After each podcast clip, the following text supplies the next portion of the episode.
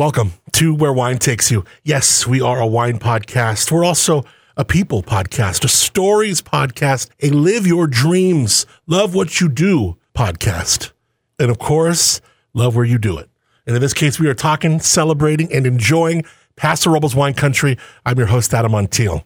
Harvest in full swing. It's hard to get a winemaker or maybe an owner slash winemaker who is in the middle of harvest because, well, they're busy, pulling long hours super early all the way to super late. They don't even have time to shave. You should see some of these guys and girls. No, I'm kidding. But you get what I'm saying. These guys are busy. So today we wanted to do a show that was a little bit different. We got two folks that, although still spend a lot of time in the vineyards, their day to day right now isn't 110% harvest. Both folks have been on the show. We're calling this episode Wine Dish Decanted because we're going to get into everything. In fact, we are going to get into some wine. Our friends at Wines on Main, a brand new wine shop in Templeton, hooked us up with four bottles that we're going to blind taste. I am so bad at this.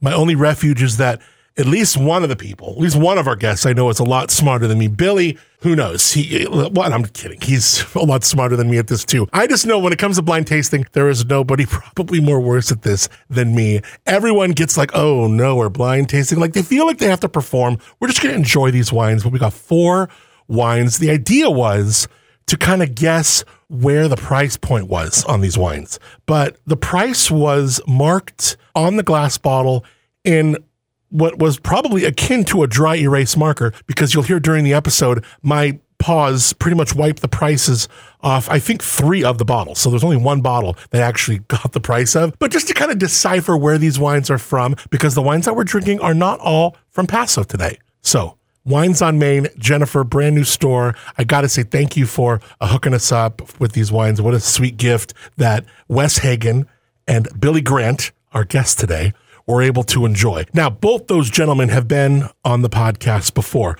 Wes Hagen, gosh, it must have been a couple years ago, but he's just so smart. And I love listening to him talk about wine. Billy Grant, former wine industry person of the year.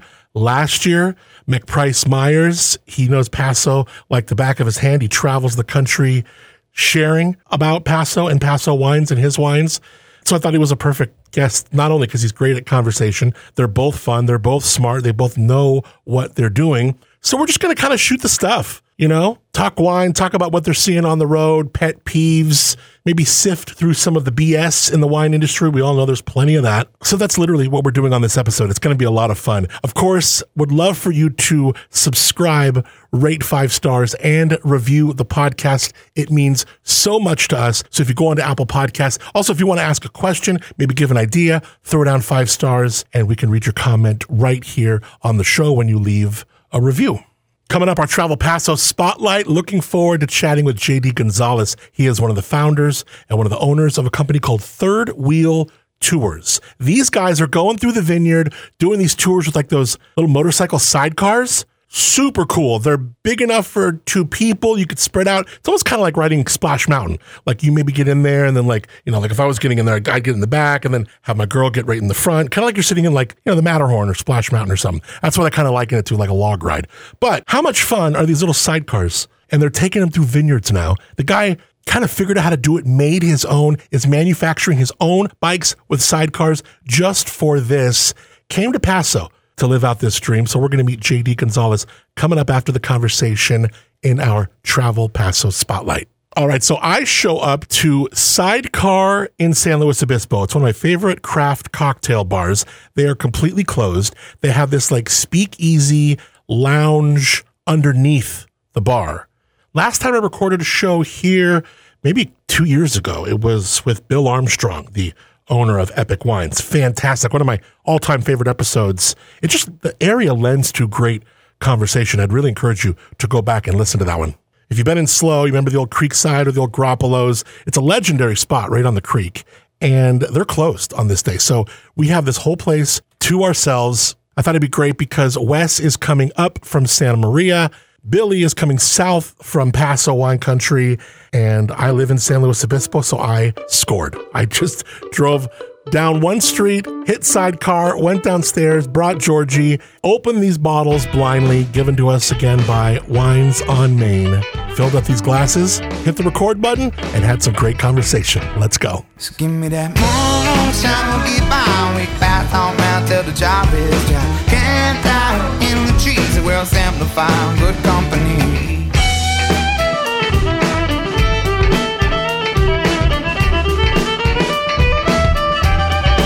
You know what I told Mac when I left? I go, Adam did this to fuck with me and embarrass me. Because you know what Mac said? Max Mac said, Max said, Billy, Wes is going to kick your ass. No, humble. That's what Max said to me. He goes, Mr. He goes, Billy. He goes, Wes has forgotten more about wine than we know. So, especially what you know, he said. so good. So true. Wes, we had on before. God, it's been a couple years since being on the podcast, right? When was the last time we? Oh, you were in. My, It was we mid. I recorded think at my I- house I, in my think we- I think it was mid COVID and in the middle of a yard, my backyard. Yeah, in middle of a yard, like ten feet apart. yeah, it was crazy. And then uh, Billy and I, you've been on the podcast twice before. He was Person of the Year, Wine Industry Person of the Year for Paso Wine. Am I right? That goes right. Thank you. Thank you very much. Yeah, yeah. I'll be here all week. And then, Don't forget to um, tip your waitresses and try the prime rib. Obviously, Or the veal. I just got home on Sunday, and I hadn't been, and I'll be home for eight days, but I have not been home more than 36 hours since Man. Labor Day.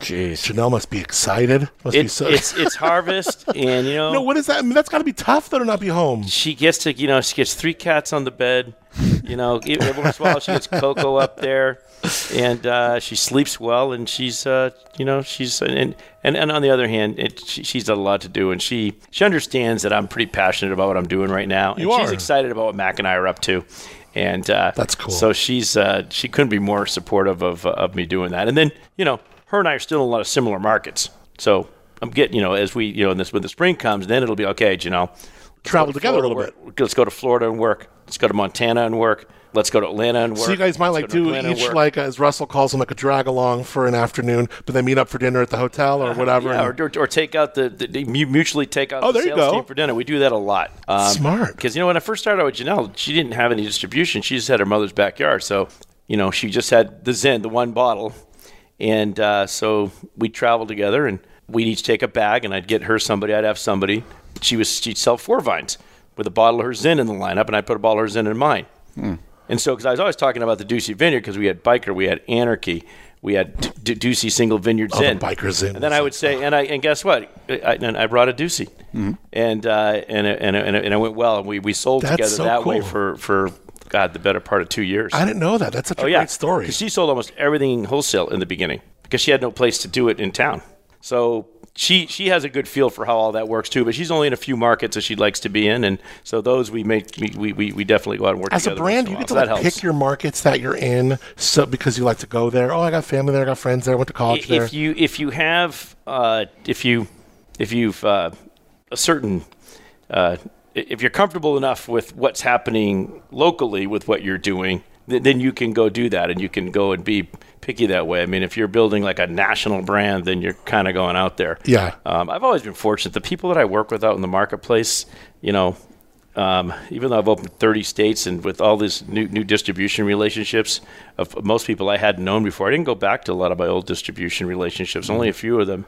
I enjoy the people I work with. I find generally well, they the enjoy people you. You're really the fun to get along with, yeah. I find them to be generally good people, generally great to hang out with, and if you have good wine. If you have good wine and, and you're and you're tr- true to your craft like Mac is, and you're making good, honest wine, they appreciate the hell out of it. Yeah. And uh, so I find people are really appreciating Mac, what Mac does, and his story. And he's kind of a secret because he's one of those kind of guys you haven't really, a lot of people haven't heard of. Yep.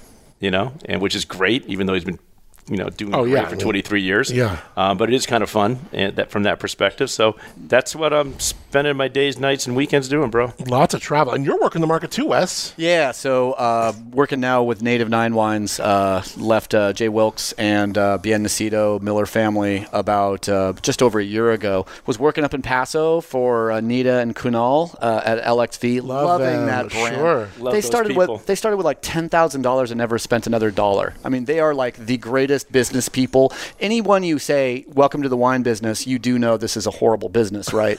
of course, Kunal and, and and Nita all of a sudden change the whole thing and and succeed from the first barrel they make. Um, love what they do up here. I'm down in Santa Maria right now, living in Orcutt, working for James Ontiveros, ninth generation. He's a legend. Oh, yeah. dude. His his ninth generation ancestor Josef Ontiveros came into California in 1781 and built Los Angeles. And then built Some the history. and then I've heard some of these. I've heard parts of these stories. built the Presidio in Santa Barbara in 1791, Wow. buried their first child, and then had Patricio. Patricio became a farmer. He became a, a, a- a rancher, and he was the eighth generation ancestor. And he uh, got enough um, land and enough uh, um, stock that the Spanish government gave him the San Juan de Cajon de Santa Ana land grant, which was 40,000 acres of land in 1837 that included Anaheim, Santa Fe Springs, Placentia, and Fullerton. Sold it all in 1855 during a drought for $2,000. All those cities, $2,000, and moved up to Santa Maria to the Tepusquet land grant and renamed the Tepusquet River Santa Maria because they arrived on August 15th, which was the feast day of Santa Maria. And boom, all of a sudden, 30 years later, they renamed the city Santa Maria after what the Ontiveros called it on the day that they arrived. no way. What's the history? That's fantastic. Yeah, huh? So, no, and so what? Secondly, fantastic recollection. I love that story. That's that's a great story to sit down and talk to people as you're sharing wine with them. Absolutely. They love that history. I love legit, man. I love to say that in in, in the in in our sort of goal in the wine business of becoming legitimate and authentic. We, we don't we don't need a PR company to tell us the story. In fact, if we would have hired a PR company and not had nine generations and 1781 and all this stuff, they would have like heard the story and said no one will ever believe it. This is like this is a million dollar PR story that no one's ever told because my boss James Ontiveros is the most humble, amazing cowboy on the planet Earth he really is. and he would not Yeah. he would not he, w- he would say i won't bore you with my family history but there's nothing boring about it it's one of the most compelling stories in wine Yeah. if you look at if you look at who else who, what other wine comp, what, what other wine family has been in california since 1781 Yeah, we've sat next to him at dinners, and I remember one time during Wine Speak, he was nice enough to pound me in his truck because I couldn't drive back to the Carlton, and he was just, I mean, he's, and, he, and it's like, oh my god, I'm driving with James Ontiveros. This is so cool. Yeah, I remember just coming up and knowing a, a little bit about the Native Nine Wines opening in two. He started the wines in 2003 at Clos Pepe. We started in 2000, so we started about the same time in the business. And I just remember tasting those Native Nine wines that Paul Wilkins was making back in the day, and just going, man, these wines are spectacularly elegant. You know, when I came on about a year ago, we tried to find three words because I like I like focus, and so we came up with deliberate, historic, and sublime. These are uh, amazing wines, and I'm just so lucky to be here. We only make 750 cases a year, 10 barrels of Chard, 10 barrels of Pinot, 10 barrels of Cab. So if I don't get this brand locked down in the next three years, I don't deserve to be uh, employed. Oh god. Oh yeah, no. The, the, if you've ever, or if, you, if you're ever interested in tasting some of the best, do do get in contact with me because I'd love to have you up to the ranch and show you what we're doing. Are you still working with LXV and doing some Paso stuff? I mean, I'm doing Paso stuff in the sense that I'm going to be doing Cab Franc Day on, Fun. I think December. I which- can't believe we have a Cab Franc day. I dig the hell out of Cab Franc. do Yeah, too. me I too. think it- Good Cab Franc is hard to beat. Well, and I think that I think it's I think it's shown itself at a pretty nice high level in Paso. I think Cab Franc in Paso and Cab Franc in Santa Barbara might be better than the Cabernet Sauvignon. And I know that there's people at Daou and, and probably Justin looking at me uh, sort of at the bottom They of both their make a Cab. Franc. They are. I think it's an Best ex- pa- I, I, when I drank when I tried the patrimony wines, the, Cab I, Franc. I drank them with some pretty uh, some pretty interesting folks from Napa with some nice some, some pretty uh, intense palates. Man, I'll tell you what. Everyone lo- I looked at each other and we went. The Cab Franc is Fire. smoking. yeah smoking. Yeah, like, I was- love everything else. Yeah, no, I thought I thought so too. I mean, they're all they're all great wines, but no, I'm like this Cab I thought Franc. it was great. Yeah, I told Daniel that too. I said that's the Yeah. that's the best wine from your place I've ever had. But Yeah. I'll tell you, from a Santa Barbara kid who basically spent almost 30 years in Santa Barbara and then went and worked six months up in Paso, Paso is amazing. Paso was nothing like I expected. I, I went around and tasted at every winery I possibly could to get to know the people, to s- sort of help feed the tastings at LXV. And what I was expecting was big, blousy wines, and what I got was focus. What I got was hospitality. What I got was Isn't that focused. funny? Because you've been in the know for so long. Yeah. How did you not know? Because I mean, like I've been doing this for a while. I mean, I it's the, the people, like you said. You know, you get to know so much about Paso, but you very in the know. But was it just because you were in the know more in the Santa Barbara County area? It's yes that and yes, it was a brand that I was not ready to exceed that they were doing things better than Santa Barbara. Ah. Their hospitality infrastructure is better than Santa Barbara. Yeah. Their restaurants are still probably better than Santa Barbara. Oh, we're, yeah. we're, we're coming up. We got our Michelin stars finally, and that's great. But, you know, when I was up in Paso, I just felt this bonhomie between the people and the folks that are making the wine, selling the wine at the restaurants. there is a lot of strong com- strong camaraderie between um, several of our restaurant owners and a whole plethora of our winemaking teams in, across the board,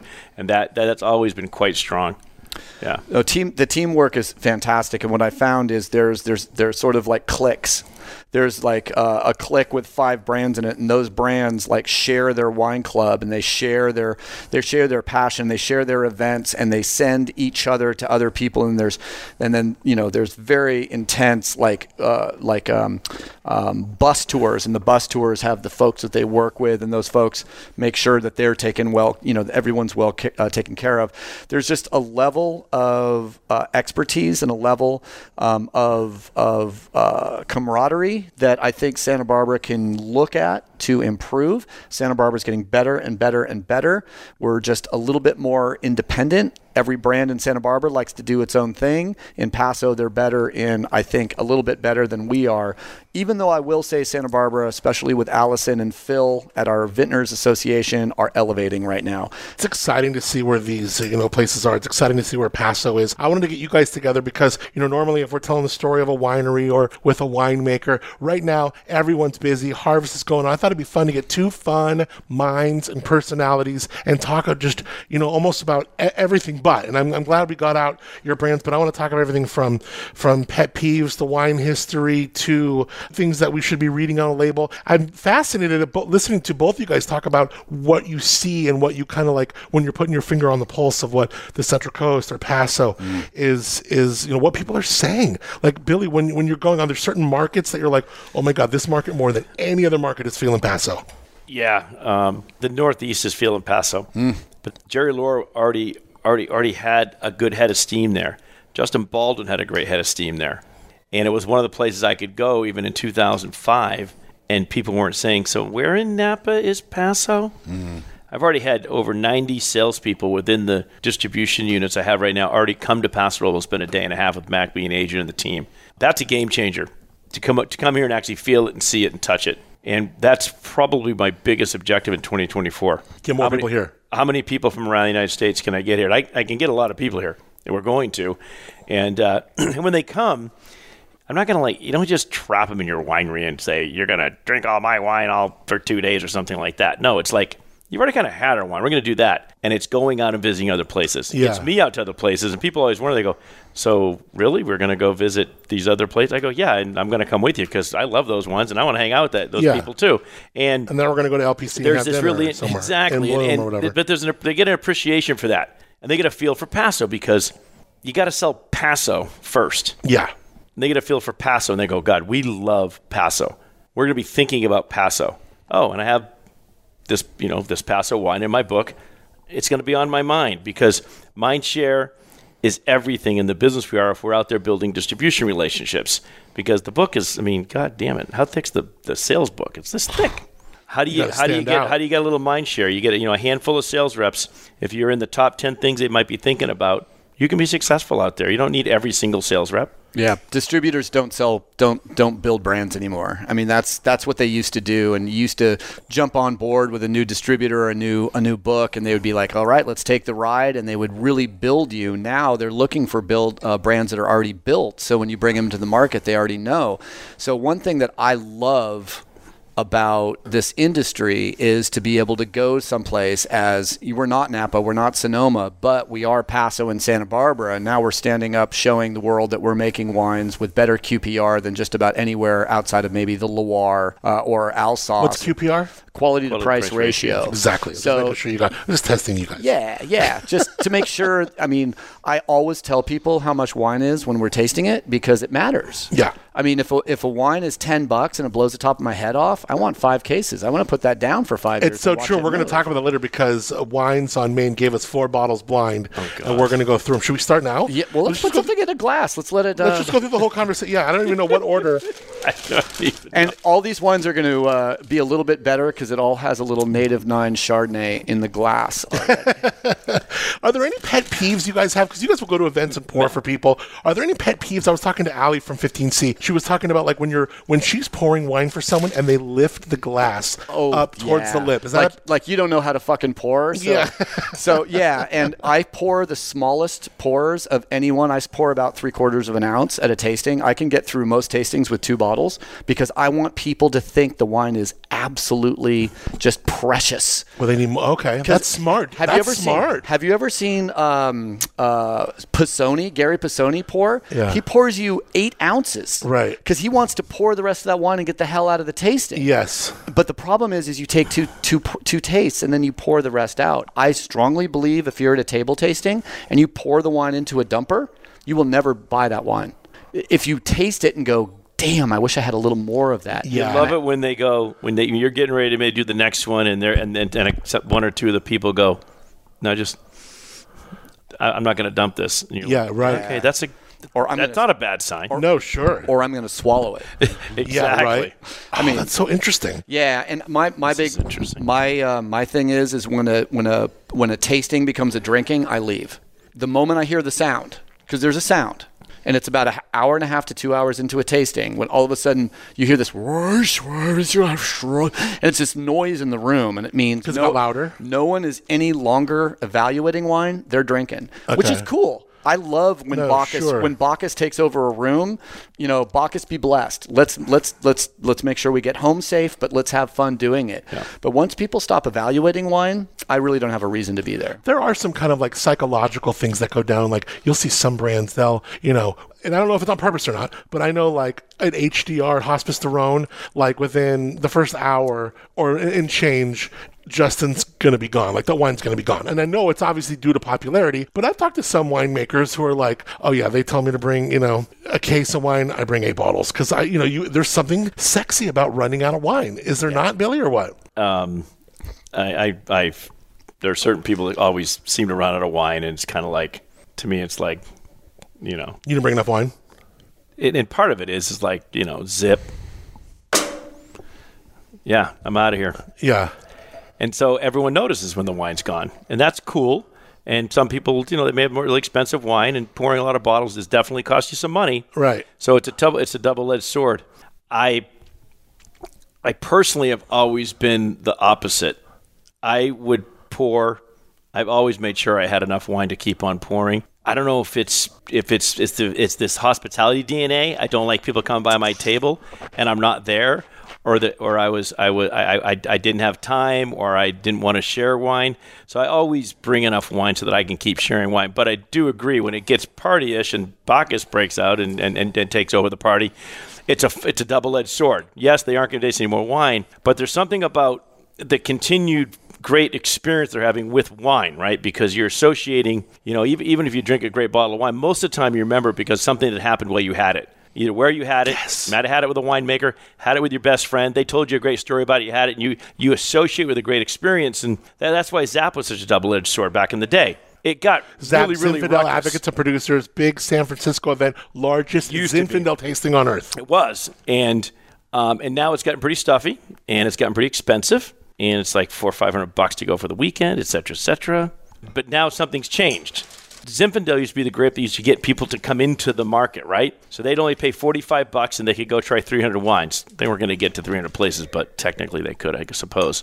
And it did lead to Bacchus breaking out rather early in those events. However, there was something to be said for people entering the market. And because Zin was fun and Zin was a bit ruckus, it invited a, a, a, a, crowd. Now, as the winemaking, as the winemakers in that group got older, that became annoying to them. I totally understand what happened, and now it's a pretty, it's a little, it's a, it's more of a, it's more of an upscale affair. But but They want it to be I more can- refined. They want it to be a little But, bit more. but the problem is you're not seeing a lot of new entrants into the winemaking, the wine, the wine tasting side of it because the, it's priced itself out of you know The entry level. the entry level. You know, a 28 year old who's got their maybe their you know a couple years into their first job, trying to make it in the Bay Area, isn't going to be showing up anymore because they're not going to drop three four hundred bucks for the weekend pass. so interesting. I was reading some. So I think I think there's a I think there's a I, I don't know I don't know what the answer is, but I do know that we've got to come up with something that creates excitement to bring in that next generation that's probably a little different than where we've headed with as wine's gotten more expensive. In Napa, it's very you know, it's gone gone to the next level. Sure.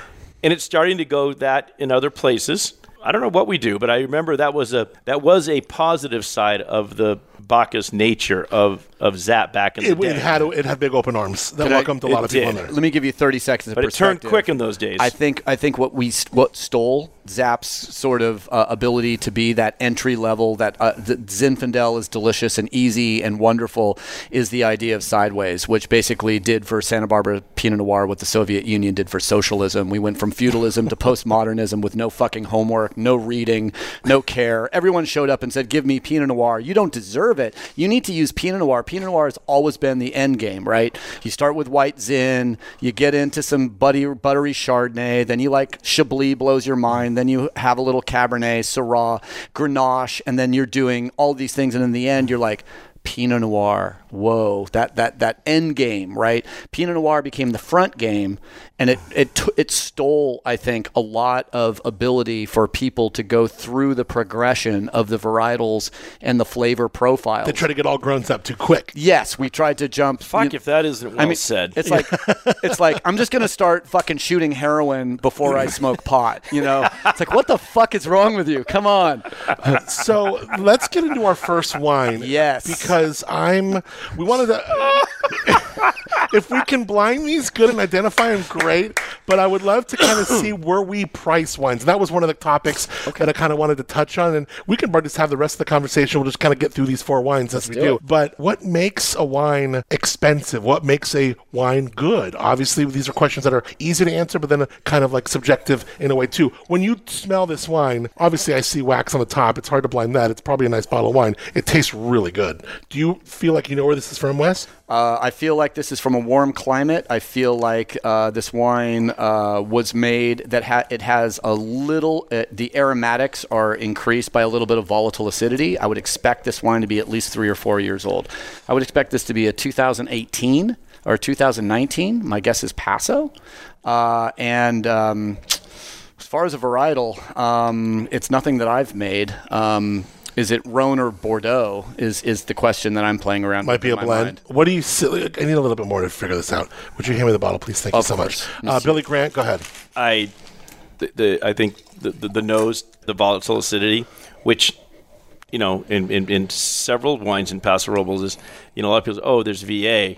Somebody made a mistake. Somebody, no, not necessarily, right? Wes? Yeah, It- not it necessarily. elevates- it elevates the And so- aromatics. And there are some pretty expensive wines in Paso where that is present, and that's that- that's just a, that, that, that, there's nothing wrong with that, but that's just a, that's something that can be present. So It's showy. Yeah. I guess I guess it's got a couple years based on the ring around it. I, I can't read through it, so I don't think I'm it's like sensing- a. I'm sen- I don't think it's like a cabernet. Maybe like a Grenache. I, I, I think it's maybe a little bit of Grenache and Syrah. Dude, if this is Grenache from Paso, I don't know how they. I don't know made that that it's Paso, color. though. I don't think you can get That's that why I think there's a little bit of Syrah in it. Okay, yeah, the Syrah would make a lot of sense to me. you in a- feel in a do you feel this is particularly- Paso? In a particularly warm year, um, I mean, it- it, could. It could. There's it could ripeness on this as Paso. Let's know, just and even. We don't have to cold lock soak thing the anything. Let's do it. of Here we go.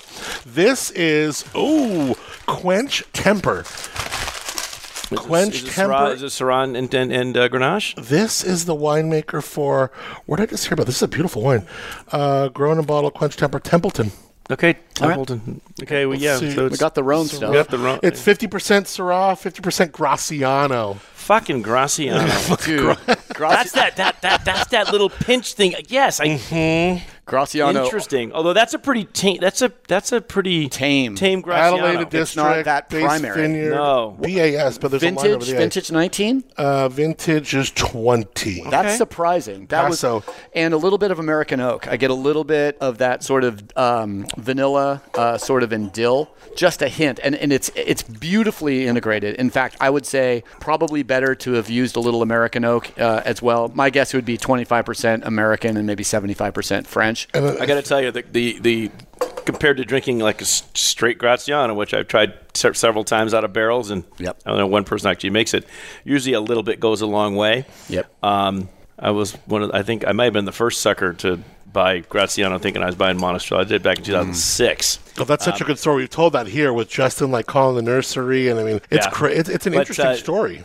That's integrated really, really well. It's, it's not it's not overwhelming the wine, which usually at fifty percent. I don't know. I guess I just would guess, but hey, listen, depending on where it's grown, as we know, it can be a little bit different. I don't know where that's from. I'm I'm totally curious about how this wine's going to age because it already has because of the way it's made. It's very forward and very easy to drink now, and there's some complexity and some and some interesting things about this wine. And the Graciano was a brilliant, uh, interesting thing. I, I had Sans Liege uh, Graciano uh, when I was up um, tasting up there, and uh, it was so fruity and bright. It was just so primary. I loved it, and uh, I love the fact that the Graciano is is uh, is sort of integrated enough that it wasn't like, damn, there's the Graciano, because that's certainly That's how it I would go. have thought it would be. So, This is a great nice. wine, and and you know what? God bless Jennifer. There, there was a price on here, and I don't know if it was sixty two seventy two, but I I it came off because my thumb got rid of it. Spanish for the quarry, La Cantera is a fitting name for a wine born from the BAS. Is a Bass or Base Vineyards, located just a stone's throw from an active quarry. Uh, due to an extreme 2020 California drought, left us with drastically low vineyards, but great intensity on the nose, aromas, toasted oak, vanilla, yada yada yada. Yeast fermentation, non-fine, unfiltered. Native yeast fermentation. Oh, native. So- yeah, I didn't say that part. Let's let's let's go ahead and say feral because we really don't know what a native yeast is. It's it's escaped. So something that's something floating around your space. Okay, so this is our second bottle. I don't know. There, we have no way to put them in any order. Really this one is a little nose. bit darker for sure. Definitely more brambly. Yeah, It's for got sure. that big brambly sort of uh, reminds me of kind of like that blackberry coulis plus like walking through a desert, you know, or, or sort of like a chaparral. Fa- you kind of smelling like chaparral on a, a warm day. I want to I want to try and give value to someone listening because when you're listening to blind people taste. It might be tough, but uh, what are some things that you kind of keep in mind when you're trying to blind taste something? If you're ever in a position where you got something who someone who knows the control and someone who are like us, we're all just uh, Jennifer Brown bag these. We're- we're it. What are some things you look at color? You look at like the rings that kind of shows maybe a little age. What are some things you look for, Wes? Geez, well, first thing I'm going to look at is the color because I mean anything from you know light straw to purple and opaque is going to give you a really good goal. If I'm seeing if I'm seeing like a, a light straw color, I'm thinking Sauvignon Blanc. If I'm thinking seeing more of a golden color, I'm thinking Chardonnay. Um, a, a barrel treatment, if there's a little golden color in white, and then if there if it's a nice light garnet, if I'm thinking seeing garnet, I'm thinking either Grenache or Pinot Noir. If I'm seeing uh, a little bit more sort of a ruby color, I'm thinking of a Bordeaux or a Rhone. And if I'm thinking seeing opaque, I might start thinking Petite Sirah. I might start thinking of Tannat. I might start thinking of some of the really, really Deep strong ones, Some of the, deep ones. dark colors. beast, yeah. Okay, this one, I mean, you can barely read through it. Not quite. It's pretty dark. It's just a little too dark to read through. It's got a little line, but I mean, maybe also 2020, 2021. It's younger and it's definitely a little bit, um, definitely uh, brighter um, than the, the first one. I would say that this is a, a young wine. I also think because I'm getting a little bit of um, cigar box, sort of shaved pencil, cigar, or not cigar box, but sort of like uh, Earthy kind of stuff? Cedar and, and graphite. I'm thinking this is in the um, in the uh, Bordeaux world. You think it's from France? No, no, no. I think You it's, think it's a- you I think it's a Bordeaux variety. I think it's Cab Merlot, Cab Franc, Petit Verdot. Maybe you know. I don't think. Yeah, I can roll with that. What do you think, Billy Grant? I think it could be Tempranillo. I was thinking that just a second ago. I think was it could be thinking- Tempranillo, and but but blended potentially with a little bit of Syrah, even some Petite Sirah. That's what I was wondering if it was a when, I, when I used to Tempranillo do the blended with Tempranillo something. field blend, I used to I used to plant it Isn't it Petit funny how next you, door. you could think of something and almost be a little bit too uh, ashamed by your palate or embarrassed to say? I, I I embarrass myself tasting wine Oh, I, God. I gotta shed that. all the time. And I love you guys, but I still thought like, Dude, that movie, you see that you- movie Somm, like the the- like Right. Co- Cobblestone, whatever his name Oh, is. Oh, Ian Cauble talks about, uh, when he did that when he on the very last tasting. You know, I mean, here's a guy that can nail it most times, and you know, and, and he just chuckled when he just like, you know, he missed it by a mile. Yeah, I miss it by a So mile. people do miss it by a mile. Hand me the bag, Wes Hagen. What do we say? Oh, Let's see I'm- what I think I, I like that idea because I think there is a confectionary character to the wine that is a And little got a- less Bordeaux than yeah, I like that that's what I'm Tempranillo. thinking. Unless it's Cab Franken, is that where that one my tongue Wow, does you guys are going to be in for this one. It is a 2019 Cabernet Sauvignon Napa Valley. Wow. Wow. I'd, I'd just like to say that, God damn it, was not Tempranillo, and I hit it squaw in the nuts. But, uh, you know, I did not say Napa. What does that price say on top? Am I reading that right? $195. There's no way. That, Oh, dude, no, this is La Sirena. You know who makes this wine? Oh, I know Hi- La Sirena. Heidi Barrett. Peterson. Oh, this is and- Heidi- That's oh! Heidi's wine, dude. Hei- That's Heidi- like Screaming Eagle shit right there. oh my gosh, she threw in a gem. Look at that. Whoa. You wow. know what? Aga- You know, I guess I, I here, here's the interesting is that is that as you as you taste the wine, and I'm getting a really nice, pretty dry and a, and a little bit of herbage thing. And I was for some, I just think there's Tempranillo. I, I guess I, I got a little I spice, Paso a on my bit mind. and We do a lot sure. of Tempranillo and Paso. No, I totally was there with but you. You this did is a, this say is a tasty wine. You did say it is. Yeah, give me a little splash of that one again. That's a fun one. Oh, it's $195 now you want more? No, you said it with. and talk about how douchey What are that you is. from- what That you is so true, though, what are you right? from, Well, Texas? Well, no, we hear something that has a either an, an apparent value, or you go, "Oh, I, I want to be a part of that." You know, you if you're ever like a nice big. Uh, bottle share. Yeah. You heard, oh, there's a, a blank, blank, blank, blank over there. You're Right. like, oh, I, I must. You know, so It's, here's it's so horrible. I here's feel something- embarrassed Although. I, I can tell you, there's hundred, you know, there's there's hundred dollar bottles that taste that good. But No, if you're I was right. less, if I, would- I mean, obviously, there's ninety five dollars of marketing in the price of that wine, but there, but that's what Napa does. I mean, it's the greatest. well, thank you to Wines on Main. No doubt. That was really Yeah, cool that for them to throw uh, that in there. And I'll say Heidi Peterson Barrett. Uh, first time I ever judged wine at LA County Fair, she was on the panel with her with her father, uh, Dr. Richard P- uh, Dr. Richard Peterson, and uh, I said, Heidi, I have to admit, I've never judged wine before, and she said, That's okay, Wes. You're going to be fine. Just tell us your honest opinion. And the first time I ever judged wine in your position, I was in Germany, and the German wine judges told me there's only two wines. There's a wine that's either round or not round, rund oder ich, nicht rund. And if the wine is round, it has a beginning, a middle, and an end, and it tells a story. If it's not round, it's got some weird stuff going on. If it's a round wine, it's a silver or a gold medal. If it's a not round wine, it's a bronze or a non-metal. That's all you have to think. Think round or not round. Does it tell a whole story, or this tells a story? So Brilliant. This brings back that moment that I got to spend with Heidi Peterson Barrett back when she was making That's awesome. Screaming Eagle. Wow. And so that's the way I look at wine. It's Look either at that. round or it's not round. And that simplifies all of these 150 different things we need to think about. Is it complete or is it not complete? front, middle, back. It's- is it three humps or is it a two hump chump? Bam. I just tell TJ all the time. I go, TG, two hump chump. I need three way. humps. I need I one of the. it. I need front. I need middle, and I need back. I need three humps. you know, humps. if I, you know, I'm not looking for the quickie at noon. We're looking for the I w- I- longer action. I remember when I was young enough for three humps. what about wine Oh, labels? do. What, what what could um, deceive us? What should people look out for on wine labels? Are there keys to look for? I mean, kind of a rando question, but just you know, in the pursuit of you know deceptive wine labels, what to sort through. Now, you talk about sparkling wine label is a whole nother. It's like a translating a whole different thing. But just even on still wine, what do you think, Wes? I think I've never, I'm so lucky to be able to say this that I've never really had to buy a wine on the label because I've had a level of expertise that if I go into a supermarket, I can go, there's a friend, there's a friend, there's a friend, and I want to buy my friend's wines. Um, but uh, I would say in general, avoid uh, cheap wines with animals on the label. Um, uh, I would say that's a pretty good, pretty good goal. And I would look at uh, alcohol levels. I think alcohol levels between 13 and 15 are where my palate lies. I've had wines at 16.4 that were balanced. I've had wines at 11.3 that were balanced. There's exceptions to all these, of course. Of yes. course, but I, I think the idea is find a label that drives your that drives your imagination, that drives what you love about wine. But really, I, I'm going to go to Henri Jayer, who said one of the most brilliant things about wine I've ever read, which was uh, when we drink wine, the fundamental problem is if I put one wine in front of you, Billy, the fundamental question is, do you like it? If I put two wines in front of you, what does the fundamental question become? Which one do you like more? Preference is the hobgoblin of wine evaluation. Every wine deserves an hour. Delicious things and love. And if you don't have an hour delicious things and love, a wine is just fermented grape There juice. you go. I'd like to. I actually would. I think. I think I'd like to give the La Sirena an hour open right now. Oh, I Come back and agree. Dude, it. I think we're all going to just basically go into a cage match to see who takes that fucker home.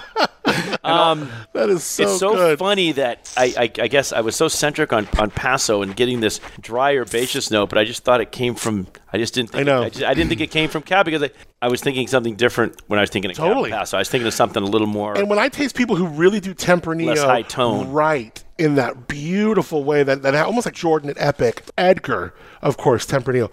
I don't know. I kind of got a little of that essence of it. So, but we were incorrect. You So- were actually right. You called Bordeaux. So good And, job. and by the way, I would love to say that uh, if uh, a $195 uh, Napa uh, cab reminds you of a $75 uh, Paso temp, let's all just jump in on the. Uh, let's all basically get and I, and I think that I think net- Yeah, there you go. And I got to tell There you you, go. from, Let's from- go. the- I think I think that there there's some cows in Paso that are starting to go back to basics and have an herbaceous. A a little bit, not not too herbaceous, no green pepper by any means, but but taste like cab, Yeah. like have that Yes. cab essence, and uh, and that did remind me of that. And uh, Cab but- should taste like cab. And you know, cab cab should be a punch in the face. Sauvignon means savage. Sav- Sauvignon means animal. It means like uh, if I say if I put a cab in my in a glass and I put it up to my nose and it doesn't smack me in the face, it's not Cabernet Sauvignon. Before we get into this next wine, simple question, Wes Hagen. Yes. Uh, the price of the pour. Are expensive wines worth it? Yes, um, I've had I've, the greatest quality to price ratio wine I've ever had. Was, QPR. was probably a 1995 Domaine de la Romanée-Conti at eighteen hundred dollars. Dude. It was. Is it just because you're drinking an expensive bottle of wine, like the same reason I asked for that? Like, give me another sip of that one. Do you think that's it? Does it I play did, into it? I did use my entire ass to taste that wine. Yeah. Right. I mean, when you know it's a two thousand dollar wine, you're going to taste it differently than it was a two hundred dollar wine. Actually, let me rephrase that. For 120 uh, euros uh, at my during my uh, honeymoon at the Rotisserie de Chambertin, I had a 1972 Louis Trapet uh, Chapelle Chambertin. That was the first wine that made me cry, and that was the wine that made me want to be a winemaker. It was. It was. It, and it's not like I wanted to make that wine. It was like watching uh, Citizen Kane as a young as a young filmmaker and saying, "My God." That is it, right? I don't want to make Citizen Kane. I just want to make a, a movie like Citizen Kane that will keep me uh, famous for the rest of my life. I didn't want to be necessarily, but when I went back to Clos Pepe and made our, our first 2000 Clos Pepe Pinot Noir the year after I tasted that uh, that um, Chapelle Chambertin, it just the a Grand Cru Burgundy just blew my mind, and it gave me the idea of the capacity, the possibility of what wine could be. That wine could do this to my head gave me the idea that that n- n- there's there's no limit to what one can do. you cried? I did. Tell me how this cries. Is it like just like kind of like you're watching This Is Us and like a tear comes to your eye, or do you like emote like a hoo hoo hoo? it was it was How does that happen? It was a happy crying and it was it was the idea Like you're just like laughing. Like, oh my god, this wine is so good. And like literally, it, it just tears come from your eyes. it eyes. was like smoke and mushrooms and fruit and all these things and the the vineyard the vineyard is right across the street within 600 yards of the restaurant so and and the cellar is 300 yards from the restaurant so the fruit moved 300 yards and then the wine moved 300 yards and it stayed there from 1972 to 1999 wow. and there was just something so special about about that wine What is it about wine that only wine? I don't think people. You, you love beer. You always bring a beer in. Always. You probably brought a beer with you today. Of course. You always bring Yeah. beer when you come gonna- into the gonna- studio. We're gonna, cut into that lager here and after we're done to cleanse our palates. A beer's never made you cry, though. Uh, but a wine. Okay, well, just don't ruin my point. I mean, but what is it about wine that is so special that we talk about coming to table, like breaking open a bottle of wine with three dudes, a, a double date, uh, your partner? Like, what is it about a bottle of wine that is so much more elevated than anything else? Why did Jesus turn water into wine and not anything else? Well, it's quantum, right? It's the only quantum beverage. It's the only time machine that works. It, it is time place. It is time place because you can't have time without a place. If I say meet me at noon, you're like where? Meet you know meet me meet me at Remedy. When? Right? So time place is is exactly the same thing. So wine is time place and it's the, it's the only quantum beverage on the planet. Beer is a poem. Beer is a haiku. Wine is a novel. It takes 3 years, a year to grow, a year to make and a year to sell if you're lucky. Yeah. right?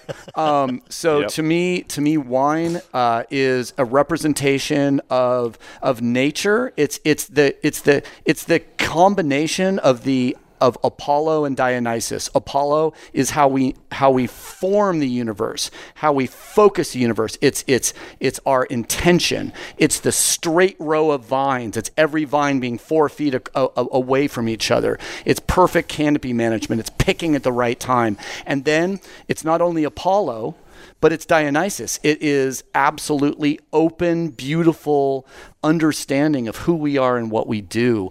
And it, it is it is releasing ourselves from the Apollo. Apollo makes us do all the things that we need to make a living. Dionysus is what we do to forget all the shit we had to do to make a living. So it's making the living and forgetting the living all at the same time at the exact same moment. And that's that's what that's what makes wine so special to me. And of course, it, it, wine is an investment to keep the people we love at table for an extra hour every night. And you know, during COVID, two hours because where the fuck were we were going to go? Exactly. So this is our last our last wine of the four. Thanks so much to Wines on Main. Oh, no Now wa- that place no in doubt. Templeton used to be 15C, but Jennifer has taken it over, and in a couple weeks, it's going to be a new the new hotspot. So I'm excited for her. It was super nice for her to just give us wine that we could blind. While we're tasting this, I want to Mm. ask about greenwashing the grape. We talked earlier about uh, are expensive wines worth it? The truth about eco-friendly wines. Uh, let's expose some maybe exaggerated or false environmental Let's. claims in the wine business. Well, boy. I mean, sustainable. Means, Wes just moved, by the way. You guys can't see him. what Wes did, I was kind of already in the front of my chair because I'm drinking and I'm getting excited as, as usual as I drink more. Adam knows that. but Wes just visibly moved to the front edge of the couch because, yes, Wes, go. Go. sustainable sustainable means nothing. Capital capital s. I mean everyone is sustainable right? Because grapevines and grapes and wine is a sustainable business. It we don't have to put a lot of inputs to create great wine. So there's that. So be very careful of, of listening to sustainable uh, certified organic organic natural all of these things. Um, drink the wine you love love the wine you drink and don't really too, worry too much about the things that are in wine. Uh, it's safe for you to drink. When it comes to just good old grapes, yeah, I mean, you know, you, you got to drink what you like. I mean, I'm not. No, natural I- wine is I- a big term with a million. Well, natty wine. I mean, there's no right? real there's no real definition to it. I mean, Mac got it. You know, Mac and I were talking to somebody recently, and Mac's like, you know, Billy he goes. I guess you know, but based upon the definition, a lot of the wine we could just say we make natural wine. But we're not we're not never going to not use a little bit of sulfur yeah and, and and the interesting thing about that is a lot of people use very very minimal amounts, just enough, but not too much, because we're not trying to put a giant prophylactic over you know a million cases of wine here to protect. Those are the kind of wines that get people the headaches, get them flush in the cheeks, and they'll go, "Oh, I drank a wine the other night. It was a little more expensive. I didn't get the headache." Well, that's because that wine probably is a little smaller production, probably had a little bit less sulfur in it, and so forth, and that and that makes a difference. But I'm getting asked a lot about where's this where are these grapes come from Sure. i am getting that question on the road i'm getting you know people want to know where the food comes from they're asking about their wine and they're asking what's in it i mean there are people out there trying to get people to change labels and so forth and we're not i'm not i don't think that's necessary but i do think that if you're going to make a wine in a particular way, it's okay to share the way that you actually do Yes. it. And If you you're can farm or, honest. if you're honest, and if you're farming organic, Yep. say you're farming organic. Now we've got a whole bunch of vineyards that are farmed organic, Sure. including our estate, but we don't certify anything. Yeah. And I tell people we're not certified. you we're not going to be. You do you don't do it to save the world. You do it to make some badass wine. We make it to make that badass wine. We do it, to, you know, because we think it's important to do regenerative soil techniques. Of course.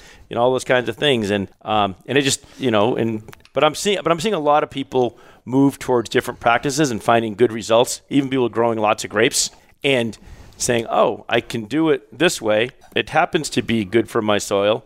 It's making my vines are lasting longer, and my customers like it, so they'll pay the price. So it's a win-win." wine scores or medals. The hundred point score, getting a good score there. in the market, I think it's a score. I think for me, I think medals because if you can get four people on a panel to agree um, wine is worth a gold medal, that's a hell of a thing. so if you get four people to agree that you got a gold medal, you get a double gold, say best in class. Is that as good as a what from Jeb Dunnuck? Ninety-five. Okay. Yeah, I'm I'm saying mid 90s. I mean, in the old world, 90 was a huge score. Now I think Not anymore. 95. Well, it's funny. Back in the day, people would put stickers. Like when I first moved to Paso, Like you would see a sticker on a neck that said like 89 points. Yeah. Now nobody would ever do anything above Right. below 90. Well, there's or 91, definitely 92. been inflation. I mean, yeah, scores, whatever, right? You know, and then it, it- the problem is, is that it's interesting. I remember the first time I had a Vieux Télégraphe. Don't remember the vintage, but I'm I'm pretty sure it was hundred point wine, and I'm sure, like most of all the initial amazing wines I ever tasted, was just roaming around Chris Cherry's restaurant Villa Creek back in the day. Sure. when there were wines on all the tables and everybody was sharing wine with everybody. And we brought up we brought this bottle to the bar, and Neil Collins was there, and we drank it, and we were and we were like, okay, so so so a hundred, like, is that really a thing? Because how do you go beyond it? Because there is no, like we say, there's no end game. So how do you go beyond it? Is it a hundred and an asterisk? And remember when Spectator did that for a little bit? Like Nadia Comaneci got the got got the ten. And they're like, what are they going to do? Make an eleven and a twelve? Someone will come along and do better, but now they've already maxed it out. It, So I well, it might that- just be from that time and place, like that Yeah. vintage. This, uh, yeah, so I think that that's a. I think that that's a. I think that's kind of a, a thing. So when you if, if you if, if you throw out a bunch of hundred scores, there's anywhere to go. It, it's an it's an interesting concept, and then you know, but the perception he's right is scores. I mean, people you get a hundred point score, you get a top thingy. I mean, although it doesn't move the needle like it used to. When we got number forty one years ago, and we had a picture in the Spectator, all kind of stuff, me and Chris and Sam, uh, it moved the needle back then in two thousand six. I mean, what does it everybody take to bought move the needle now? 95 and 96? I mean, we've got. I think it takes 97, 98, 98, 99, 100 to really move the needle. I mean, when, when Matt got number 16 in the world last year, it, it we sold all that wine and, and, and there was a peripheral noise around it, but nothing like before. When we did, when, when, when, when Christian got that score back then, everything in the everything we had in our book, everybody just wanted to buy. yeah. And that so, it, it does move. The, so I don't know that that is as important as it used to be. I think there's a lot of 95 point score wines. I mean, shit, that $35 cab that Mac just developed. Yep. 95 points. I mean, one point. it really helps, but I mean, I don't know that it sells the wine. You still got to go out and sell the wine. Yeah. and I'll say this, and then we'll look at what we're tasting. Uh, any any uh, final comments? By the way, on don't this one? blame, don't judge me for my shameless plugs about No, no, no. wines. no, There's, no, no. there's, that's why you're here. And, And now I'm, but my, you know, you got me thinking about all these cabs and Paso Robles because now, I, now I'm not on the spot. I do have four. I, I, because I just tried one the other night, and it was uh, this new, this new label they're doing called Pearl from Santa Margarita, Ancient Peaks.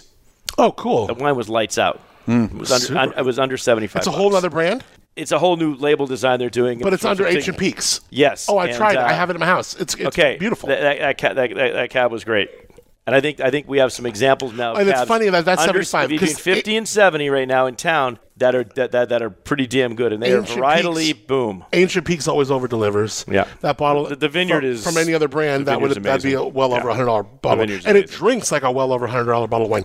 Okay, so this one I'm going to say Saint Joseph. I, I'm going to go ahead and just say that aromatically, Joseph. this is the most interesting wine that I've. Uh, aromatically, I've, I'm finding the sort of the mineral character in the nose. So yeah, I'm going. I'm going Rhone. I'm going around 2018, 2019. I'm going 2019 Saint Joseph. What do you I got? said. Yeah, I think it's fairly young, and I think it's, I said uh, Gigondas, so I'm just gonna, no. I, It's I think it's a little further. I, I think it's further north, but it isn't. oh shoot, Is it it's, It's, to- Loire? it's a, no, is it Loire? Is it Ca- is it Cab fucking Franc? it's, it's a not What? It is not. from Uruguay. Oh shoot. All right. Well, that you know what? That doesn't necessarily not play with where we were going. We were in the wrong continent. Yeah. it's so much fun to not be good at this, but That's what a, beau- fun wine. What a beautiful wine. yeah, this Tannat from Uruguay. What's the cost? What's the price? Uh, let's see if I didn't rub it off the thing. Uh, You know what? Because the bags were on the top. yeah, it's all good. When you take it down, like the, literally the price, is, it was on like a little. It was like a dry erase marker on the glass. really pretty. I- You I- know what? I'd I'm like gonna. watch- You know when I when I when I see Jen, I've never met Jen, but this is my introduction to her. Yeah, These are great ones. these are great ones. She uh she she did a great job, but I'm gonna just say, and really, you decided.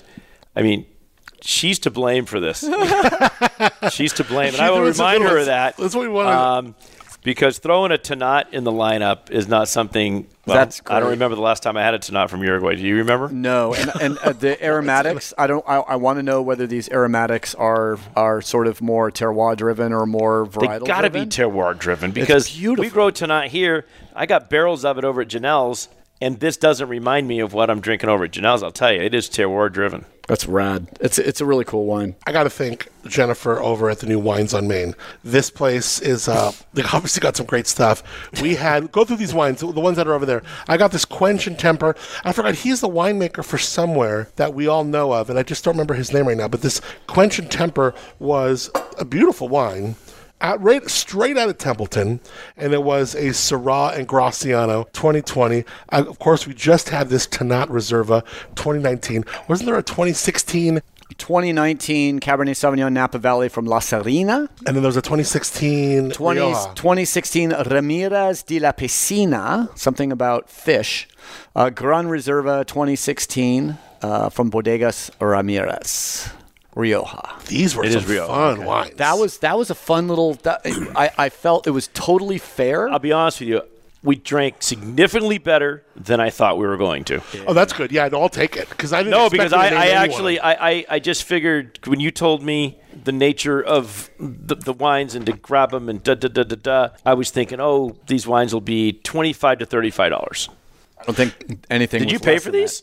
No, no, this was just uh, the niceness out of uh, Jennifer from Wines on Jeez, Main. I'll say. I know this was really sweet of her. So uh, when you are visiting the area next time, you listen to the podcast, you come in. When's she opening? check out just I mean a couple weeks from when this publishes, so I mean pretty soon. So go check out Wines on Main. They're in Templeton, down the drag. There's a lot of fun stuff going on in Templeton. So Ooh, you've written uh, four different AVAs. That's correct. Uh, Ballard Canyon, Happy Canyon, Santa Rita Hills, which is probably the most like the star of what you've been a part of. Totally. But then also what Aliso Viejo, Alisos Canyon. Alisos Canyon. I'm sorry. Right, right. Sort of uh, in sort of out by Los Alamos. What is Alisos Viejo? Is that a city in Southern California? Aliso Viejo is where I lived one summer Exactly, in SoCal. college. Is it okay? Got South it. OC. Yeah. yeah. All right, this might, I must have heard on KTLA on the news or something. Good Mexican food, beautiful women. Alisos Canyon. Uh, Aliso Viejo. Lisa Viejo. So you've written four. Different, will you ever write another AVA? Well, if yeah, I mean, sure. If I'm passionate about it, I've always I've always been um, uh, teased with whether I'm going to write the Santa Catalina Island uh, AVA for you know uh, for the Rusack family because they have a vineyard out there and they're producing Zinfandel and some Oh. other grape varieties on Catalina. Zinfandel on Catalina. Yeah, What? they have to. They- They, they- what- they- they- sometimes have to bring the water by helicopter. Shut up. Did I'm they, not is, it- is it trellis or is it head pruned? What is it? I have no idea. I just know that uh, Je- Catalina Jeff, mixer. Jeff uh, Rusack uh, contacted me and said we're thinking about putting an AVA around this island. I said that is going to be the easiest. He's got good AVA. ra- na- name recognition, man, because he's on a lot of license plates. What does it take to get Wes Hagen to write your AVA? Do, you, do we need to pay you? Seventy-five grand. Yeah. Yeah, probably. And then what? But, but you know, I'd probably go fifty grand for uh, uh, for Catalina because I would say north water, east water, west water, south water, Pacific Ocean. There's an island there. Give us an AVA. It's geographically unique, and you can't prove it because it's dry land coming out of the Pacific Ocean. So it would be a very, very It- easy AVA to write. It, it it's obviously completely unique. Yeah. You think about all the you think about the AVAs uh, all the way up and down the Napa Valley, right? Several of which are kind of side by side, and I don't know about what you think was a little bit not, not a little bit dissimilar. Hmm. I mean, or you know, they're not they're not they're they're similar. I mean, they're kind of you know, and then but then you get up in the hills, obviously, and get really really different. I like when Paso did theirs. Everybody chipped in three to five grand back in the day. I can't remember what year we all, did, you know, and, and I. Oh, I I was new to the business then, and so and it was all this whole East versus Wes thing, yada yada yada. But I remember when everything all came to fruition and they did all their stuff, and Davis went away and did their thing, and they came back and and if I, West, you may recall this. I think one of the first few sentences that Davis mentioned when they when they said, "Okay, so firstly."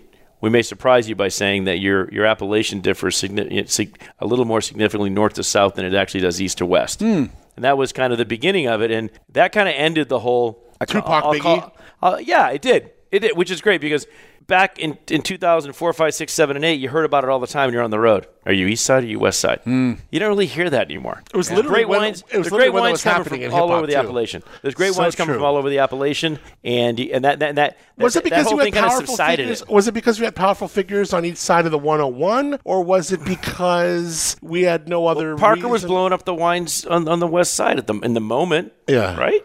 And I think that's what kind of got it going. At least that's why people I think asked us about it when we were traveling. Yeah. And now it's and now they don't anymore at all. No, now we've got 11 sub AVAs and different microclimates and soils and Even our vineyards on the even the one of our one of our most prized vineyards we have right now that we're doing six different Bordeaux varietals out there. We just planted the seventh Bordeaux varietal, extinct in Saint Macaire in Bordeaux for 100 years. Only four acres is planted over there. Jerry Lohr brought it back to Paso. They found it up in Sonoma, and those when they were looking in all those vines that weren't what they thought it was, and uh, we just planted three acres of that out there. That vineyard is out east, but it's still it on that on that one. It, it ranges like 1,100 to 1,300 feet out there. So you still have there's lots of variation in the climate, east and west and north and south. And I think that all those different things make the grapes interesting. I think I think one thing that makes both Paso and Santa Barbara so special is find your region, find your AVA. There's we've got everything for you. We got Happy Canyon to Santa Maria, uh, Santa Maria Valley, Santa Rita Hills, cool climate, warm climate, Alta Mesa. Canyon in the middle. way the hell up there. Absolutely, and We, then- made, we brought some cab out of there. Matt Mac did. I don't know what we're going to do with it, but man, it tastes good. Yeah, I mean, th- see, the problem is, I mean, what's sort of sexy sometimes is like Rutherford Dust and Cabernet because you get it. It's one thing. But then when you talk about the diversity of Paso and the diversity of Santa Barbara County, it confounds a lot of people. And a lot of people are like, I don't know what to make of Santa Barbara. I don't know what to make of Paso because there's 11 AVAs or seven AVAs. And it's, it's, it's, it's very complicated because it's not just about Cab and Chardonnay. It's about a lot of different things. So this is a place to experience. And the thing is, is if you can understand Santa Barbara, if you can understand Paso, you're going to take a wine journey that by the end of that wine journey, you're going to land someplace that you can taste any wine in the world and make very important determinations about do you like the wine, do you not like the wine stylistically, how does it change? So I think you can, you know, everything you ever need to know about wine can be learned on the Central Coast between Paso Robles and Santa Barbara County. 64 varietals in Paso. When you say that, people just freak. That's they freak crazy. Yeah, I thought it was and, I, like and then when I say from from Vermentino to Cabernet Sauvignon, they're going Vermentino came over from Chateau as as Roll, obviously. Yeah. Um, but it's like it, people go wow, and then I and then and, and what I what I start the conversation with now, I just said, anyone ever hear of the San Andreas Fault? Yeah. And I'm always in a place where somebody makes a joke about, oh, you're in California, there's going to be an earthquake, you're going to be an island, or you're going to be underwater Atlantis, and I go, I go, no, we we will. That, that's us. That's where we live. That line goes right from San Francisco, goes just a bit inland. And most of the Santa Barbara fruit that we have is just on this side of that of that line. Yep. All of the Paso stuff is. And I said, we will be that island or that Atlantis because we are on the Pacific plate. Yep. They are on the North American plate. Damn That is right. the Damn difference. right. And here's a piece of shale. And there and, and, and this is what we Yeah. deal with mostly down here. Not not all, but I mean there's four or five different types of soil, but that's a big part of it. Yeah. And so and and that in five minutes I can get a visual across and I can get a sense of place across to people and they go, Oh well that makes sense that that would be a pretty different place to grow grapes. And then you go on from there. Yep. No, it's um, an amazing thing to grow grapes in California. It's like anytime I, I think it's difficult, I look at the weather in Bordeaux or Burgundy and say, Oh, I know. everything's okay. Or, Yeah. or, or Oregon for that matter. This has been so much fun. I do got to say, the quench and temper. This is Brennan Stover. He's the viticulturist for Turley. Ooh. Their longest, their longest employee. Okay, you know how embarrassing that is because I yes, I know this wine. You know, Brennan. Oh, you know Brennan. He's your god. I he's, just- he's- Yeah, he's he's your godson. godson. I would have I would have made it I would have made it more on time today, but as I was driving out of the vineyard, Brennan was walking to the vineyard with four bags of Dusi fruit. And No bags, way. Oh, my god. And we were hanging out talking and uh, That's a trip. uh, and uh, we were talking about uh, where Harvest is at and what's going on and yada yada, you know, the usual stuff. And uh, he's in the vineyard all the time with us, of course. And, And he's- you know, Janell was a Turley girly back in the day. sure. Yeah. Turley, Turley girly. Yeah, I love that. And uh, yeah, This has Brennan's been- a great guy. He makes great wine. This was fun. This has been such a blast, and I only wish I had more time. I mean, I would love to get the two of you guys Ah. back again. This was great. Bring it. And I, oh, What? What? What are you gonna I say? I can't wait to talk to him about the fact that we drank this wine today. Oh, good. Yeah. We're going to do a rock, paper, scissors three way. Okay. And then the winner is going to pick the wine that they take with them today. Okay. All right. We do one, two, three, shoot. One, one, two, two, two, three, three, shoot. Yeah. Yes. So you Okay. shoot on four. Okay. One, two, three, shoot. Okay. So I beat Wes, but Billy beats me.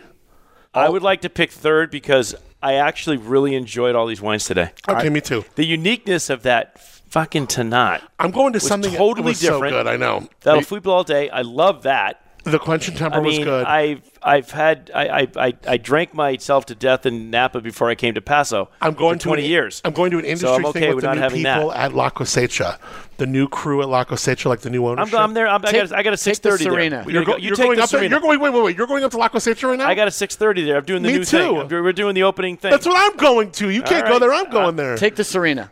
We're bringing this. It looks like Billy and I are going to the same place. you want to take the Tempranillo? I'm going to take the Tempranillo. okay, perfect. I'll figure it out. I love you guys. Thank you. What, a, what hey, a great hey, time. hey, th- thanks for sharing that, brother. Hey, of course. I hope you enjoyed it. Wes Hagen, um, give people a little bit of lowdown, quick website, or where, how can they get a hold? Of uh, Wes at uh, Wes Wines at, at uh, gmail.com, Wes Wines at gmail.com, or native9.com. oh, rare air. I love Yeah. my boy Wes Hagen. Billy, sucked. dude, you- my boy. McPriceMyers.com. M Y E R S. McPriceMyers.com. When I tell people his name's McPrice, they're just like, first of all, they go, "So are you Myers or McPrice?" I'm like, Yeah, "That's right. One guy, and we're not a law firm; we're a winery. I know it sounds like Jacoby and Meyers, right, from back in the day. I, I, I, I, I wish backwards because you know, cause, I mean, McPrice probably Meyer got me. ten different Santa Barbara vineyards, and he knows he knows everything that Wes has been doing down Remember there. Remember that commercial? Loves those wines. McPrice Meyer got me 2.1 million. All right, cheers, guys. Love you guys very much. Cheers. Give me that get by. We pass on round till the job is done. Camped out in the trees, good company.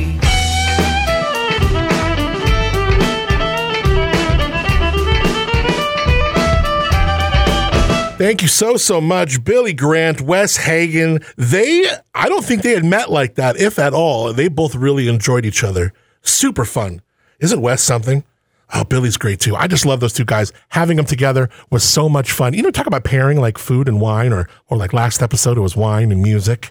But when you pair two different kinds of people together, and you might do this with a couple, you might go, oh, let's get this couple with that couple.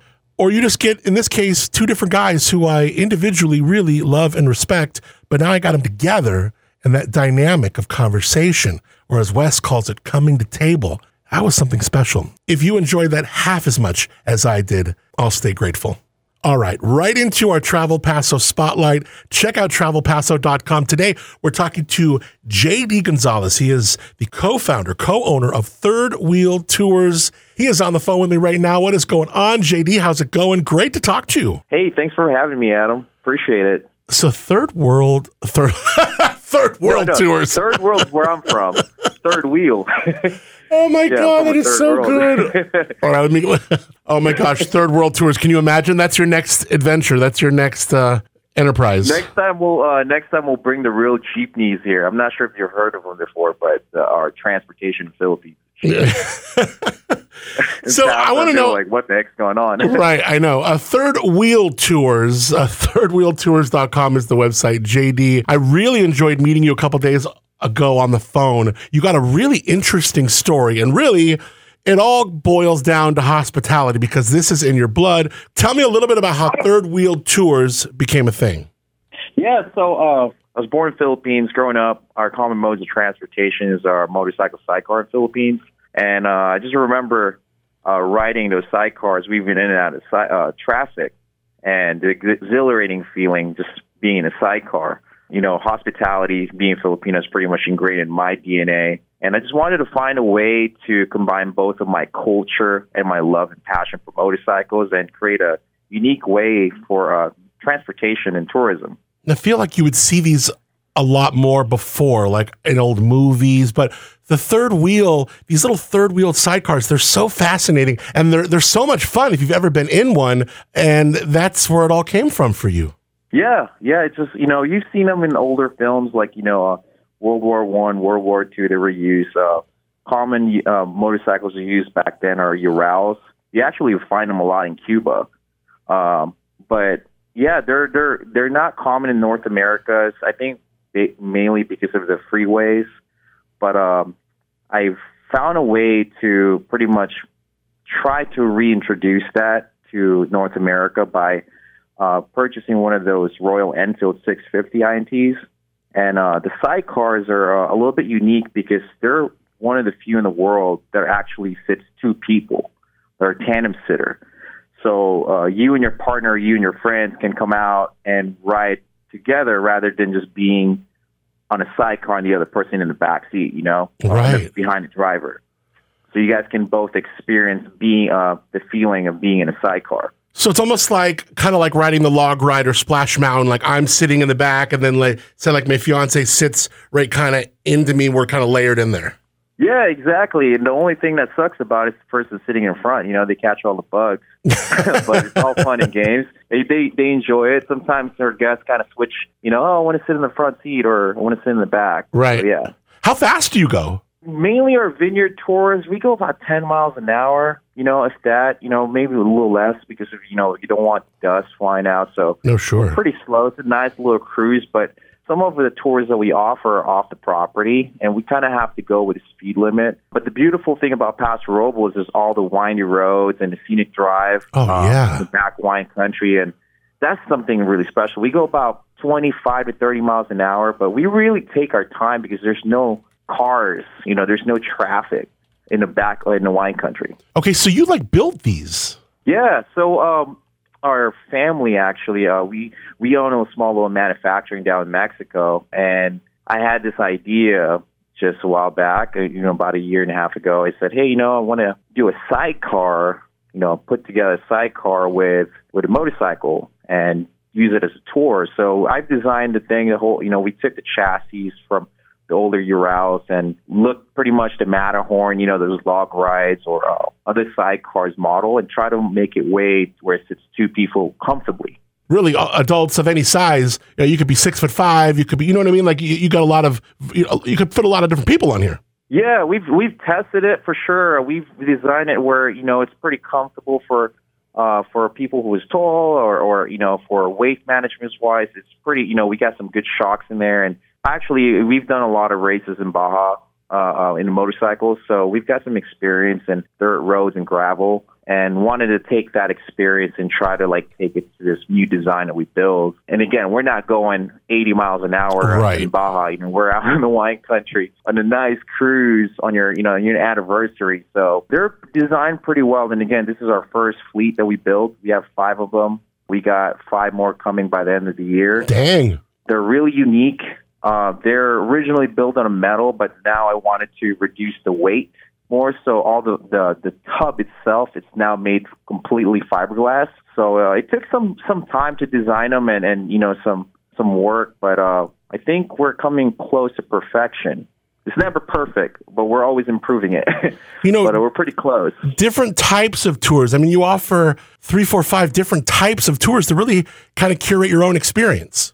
Yeah, we wanted to tailor this where it's, you know, family oriented, not just 100% focus on wine. So people might not be drinking wine, we can take you in downtown Paso and kind of share a little bit more of the history of Paso. It's it's really fascinating how we got all started. You know, the uh, why Paso was called Paso because of the oak tree and, and so forth, and Pine Street Saloon. There's a lot of history there, right? But then we take you to where why people really come to Paso, which is wine. We go from our first tour, which is Taste of Cass. Those you guys got to visit those uh, Cass wineries. They're amazing people. Steve Cass and Sean that just uh, do a really well job in their operations and their culture there. Yeah, we love Uh, cats so for taste- sure. Yeah. So a taste of Cass is pretty much we take you on the properties, 125 acres. We do a viticulture experience where we talk about the wine growing, the different climates, and the different varietals that grow on Cass property, estate wine, and then we take you back to the tasting room where you can actually enjoy and kind of feel the air around the bottle. Right? It's not just about the taste of wine, but the whole experience in the bottle. Um, that's our Taste of Cass experience. And then uh, our other tours, which we take, we work with different wineries uh, from Stillwater, Sculpterra, uh, Rasmussen. Um, you know, we do a little wine trail. You could like And bop then, uh, around to a different, a few of them Yeah. in the course of an Yeah. after, oh, over a couple hours. Cool. And then what's this like date night romantico one? I like this one. You know what? I think Adam, this is actually we're gonna, uh, or can we say this live? Because your girlfriend might. I'm not sure if it's a surprise. If she hears, she knows it's all good. this is what we're really excited about. It's uh, it's wine country after hours. So pretty much after 4 p.m., a lot of the wineries in, in wine country shuts down or closes down, and we wanted to kind of extend that experience. So what we call this thing, uh, Sean has actually came up with his name. It's called the Wine Country After Hours, and where we take you on the property you know, give you a little viticulture experience and take you on a nice little picnic setup underneath the oak tree and let you guys just enjoy a bottle of wine and charcuterie. There's no crowd. It's just you and your partner or you and your, your group of friends. Uh, it's a beautiful experience. Sunset's coming down and, you know, you're just listening to the noise, all the birds. And, you know, we have a nice charcuterie board, bottle of wine. And so we even have board games there, like, you know, cards, kind of get to know a little bit more of your, uh, your partner, whoever you're bringing. That's so cool. What a great idea. Yeah. Third Wheel Tours. Thirdwheeltours.com is the website. You can follow them on your socials at Third Wheel Tours. I imagine you must have some really funny stories from taking Yeah. people out, things going down. share share one or two with me. Oh, going down, yeah. So uh, a while ago, you asked how fast we're going on a on a motorcycle, right? And you know, sometimes after visiting two to three different wineries, you know, we get a little loose, and um, you know, the wind's kind of like in your face, and you know, you know, Paso Robles uh, climate's very unpredictable. You can get some really hot summer days or some really windy days. And picking back from what you said coming off, uh, you know, you got to just make sure you dress appropriately when you come in on this tour because things might fall off and you might people you might see things that you don't want people to see. Oh no. You, you know what I mean? yeah. Oh my So gosh. that that happened, and you know, try to try to put those things back while riding on a sidecar. It's, it's quite challenging. So we're know, talking about like like face, like a so- shirt a shirt coming up Yeah. or like a, a like a someone's dress coming up? Like what happened? Yeah, someone's dress completely came off. Oh my god. Yeah, so I mean, like the drive. I'm sure from what I heard, the drivers try to stay focused. You know, like just try to focus on the you know on the road. Of but, course. You know, also try to instruct her how to you know help her to put the dress. It's, it's a quite. Uh, it's you know it's a quite scenic ride. That is indeed. I guess you just got to come out there and and and do a tour with us. You got a lot of cool stuff to share, and not you know the tour is not only about just the wineries, right, or, or going on a ride, but really what we're focusing on our culture is about the whole thing. Is a third wheel creating that most unique and fun experience that you guys will remember for a lifetime. Besides the novelty of the motorcycles, besides anything else, it's just we wanted to find a way to you know, going back to introducing that exhilarating feeling being in a sidecar, right? But most importantly, is just making sure that when they come and visit us, is that they feel that they are a part of our culture. They're a part of the experience. That's something that they will take home with them and share with the families. Because I still remember the guy that I did a tour with in um, in Bali on the back of the moped, and we just toured around for you know for the whole day, just zooming in and out of like little street jungles of you know some street foods and, and temples and those kind of things. And I wanted to find a way to bring that in Paso. That's so cool. We got JD Gonzales. Uh, you did this Yeah. with your you did this with your buddies from San Diego, right? These are your college buddies? Yeah, yeah. So um, AJ, buddy of mine, and Isaac, who's who's our operations manager. He, they, you know, kind of pitched him this idea. Say, hey, you know what? Let's pack our bags and and let's go to Paso. And I think Paso is a really, you know, uh, unique and, and cool town to to do what we're looking to do. Uh, and we pretty much just had a flag and stake it here, and hopefully to grow within the community. I love it. I want people to check out thirdwheeltours.com. Also follow them on your socials at Third Wheel Tours. Uh, JD Gonzales is uh, the co-founder, co-owner. And man, I can't wait to get on one of these with you. I know we're going to come out next week, so I am super stoked. It's going to be a fun time, my man. Thank you so much for having me, Adam. I appreciate it for what you do. Thanks, my man. JD Gonzales right there. You can tell that guy's got a heart for hospitality. I like him a lot. JD Gonzales, thirdwheeltours.com. I'll report back and let you know how my uh, tour next week goes. And I hope you get a chance to at least just follow him on socials and check out what these bikes look like. Again, thirdwheeltours.com and on your socials at Third Wheel Tours. Wow, what a show. As harvest continues on, it is Harvest Wine Month. No doubt your favorite winery is doing something special and big. It's a great time to discover new wineries. Use that brand new Paso Wine app. It's completely free, it's at your fingertips in your app store, and use it. If you're coming into town, you're going to be in Paso Wine Country. Oh, what's open Thursdays that does live music? That's pet friendly. Tick, tick, tick, search, boom, they all come up. So the filters on that are just magical. I really love the new Paso Wine app. Don't you love an app where it doesn't say like in app purchases? There's no upselling. Just get the free app and all the resources are boom right there on your smartphone. Thanks to Travel Paso for the Travel Paso Spotlight. Before your next visit, make sure you visit travelpaso.com. Of course, uh, before your next trip, log on to pasowine.com. Also follow on your socials Paso Wine at Paso Wine. Where Wine Takes You is executive produced by Joel Peterson and Paso Wine, associate producer and fulfillment, thanks to Jamie Guzman. The podcast recorded, edited, produced by yours truly. Love the original music. Thanks to Moonshiner Collective, the song Good Company, and all their music available wherever you stream your music. And you can learn more about them, moonshinercollective.com. Technical consideration and equipment transport provided by our friends from Fly with Wine. Next time you are cruising the Central Coast, you can tune me in on your radio. My morning show, weekday mornings, the Crush 92.5's Up and Adam in the morning. Heard 6 to 10 weekdays, and we're streaming online, Crush with a K, krush925.com. We also have a free app in your smartphone. Just search for Crush, again with a K, Crush 92.5.